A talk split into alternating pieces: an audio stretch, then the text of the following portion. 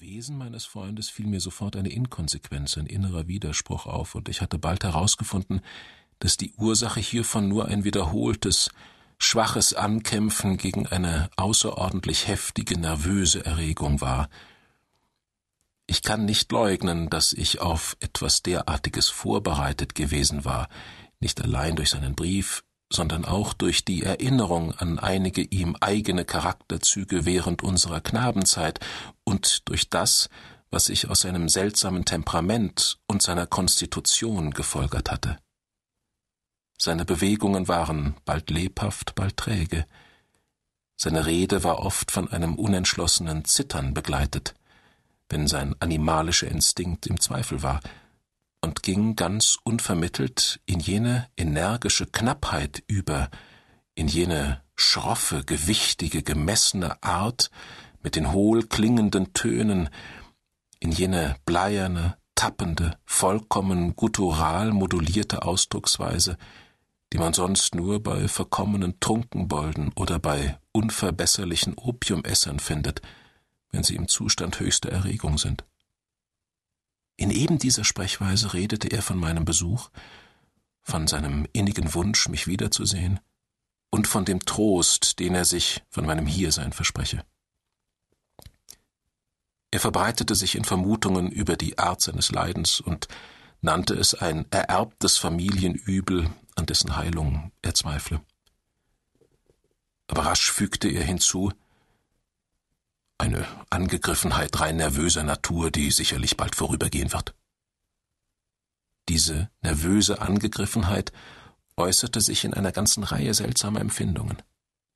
Als er sie mir schilderte, lauschte ich mit höchstem Interesse und mit größter Bestürzung seinen Worten. Denn die Art und Weise, wie er sprach, und die Ausdrücke, deren er sich bediente, verliehen dem Gesagten noch einen besonderen Nachdruck. Er litt an einer Überempfindlichkeit all seiner Sinne. Er vertrug nur absolut ungewürzte Kost. Er vermochte nur Kleider aus ganz bestimmten Geweben zu tragen. Jeglicher Blumenduft war ihm verhasst. Selbst der geringste Lichtschein schmerzte sein Auge. Und nur ganz wenige Töne einzelner Saiteninstrumente waren seinem Ohr erträglich. Ich beobachtete auch bald, dass er an einer ganz unnatürlichen Furcht litt. Ich werde, sagte er, ich muss an dieser entsetzlichen Torheit zugrunde gehen. Das, nur das wird mein Ende sein.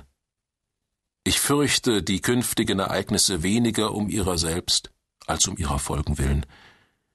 Ich zittere davor, dass irgendein Vorfall, und sei er auch noch so belanglos, mich wieder in jene qualvolle Stimmung versetzen könnte.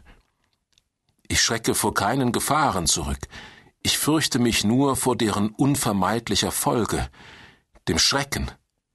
Ich weiß genau, es wird früher oder später der Zeitpunkt kommen, da ich im Kampf mit dem Schreckgespenst Furcht, Leben und Verstand verlieren werde. Im Laufe der Zeit wiesen mich unbestimmte, abgebrochene Andeutungen allmählich doch auf eine andere, merkwürdige Eigenheit seiner Gemütsverfassung hin. Seit Jahren schon wagte er das Schloss, das er bewohnte, nicht mehr zu verlassen, weil ein abergläubisches Gefühl ihn darin festbannte, ein Gefühl, das viel zu unbestimmt, viel zu schattenhaft war, um es hier präzisieren zu können, ein Gefühl, das lediglich dem Einfluss entsprang, den bestimmte Absonderlichkeiten in der Form und Beschaffenheit seines Stammschlosses auf ihn ausübten und das, wie er sagte, nach endlosem Leiden seinen Geist nun völlig in Fesseln geschlagen hatte. Vor allem hatte die Eigenheit der grauen Mauern, des Turmes und des düsteren Teiches, in dem sich alles spiegelte, im Laufe der vielen Jahre seinen ganzen Lebensmut erschüttert. Dennoch gab er, wenn auch widerstrebend zu, dass diese bedauernswerte Düsterkeit seines Gemüts auch auf eine andere, weit natürlichere und greifbarere Ursache zurückzuführen sei, nämlich auf die schwere und langwierige Krankheit, ja den sichtlich herannahenden Tod seiner zärtlich geliebten Schwester, seiner einzigen Gefährtin der letzten Jahre, seiner einzigen und letzten Verwandten überhaupt. Ihr Tod, sagte er mit einer Bitterkeit, die ich niemals vergessen kann, wird mich, den Hoffnungslosen und Hinfälligen, als letzten des alten Geschlechts der Aschers zurücklassen. Während er sprach, ging Lady Madeline, so hieß seine Schwester, ohne meine Anwesenheit zu bemerken, langsam im Hintergrund des Gemaches vorbei und verschwand hierauf wieder.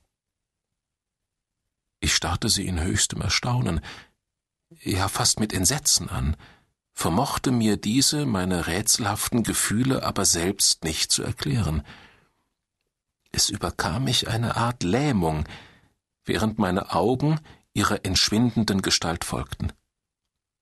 Als sich die Tür hinter ihr geschlossen hatte, suchten meine Augen unwillkürlich in gespanntestem Interesse in den Zügen ihres Bruders zu lesen, der aber hatte sein Antlitz in seine Hände vergraben, und ich sah nur, dass seine abgemagerten Finger noch bleicher waren als sonst und dass eine bittere Träne zwischen ihnen durchsickerte.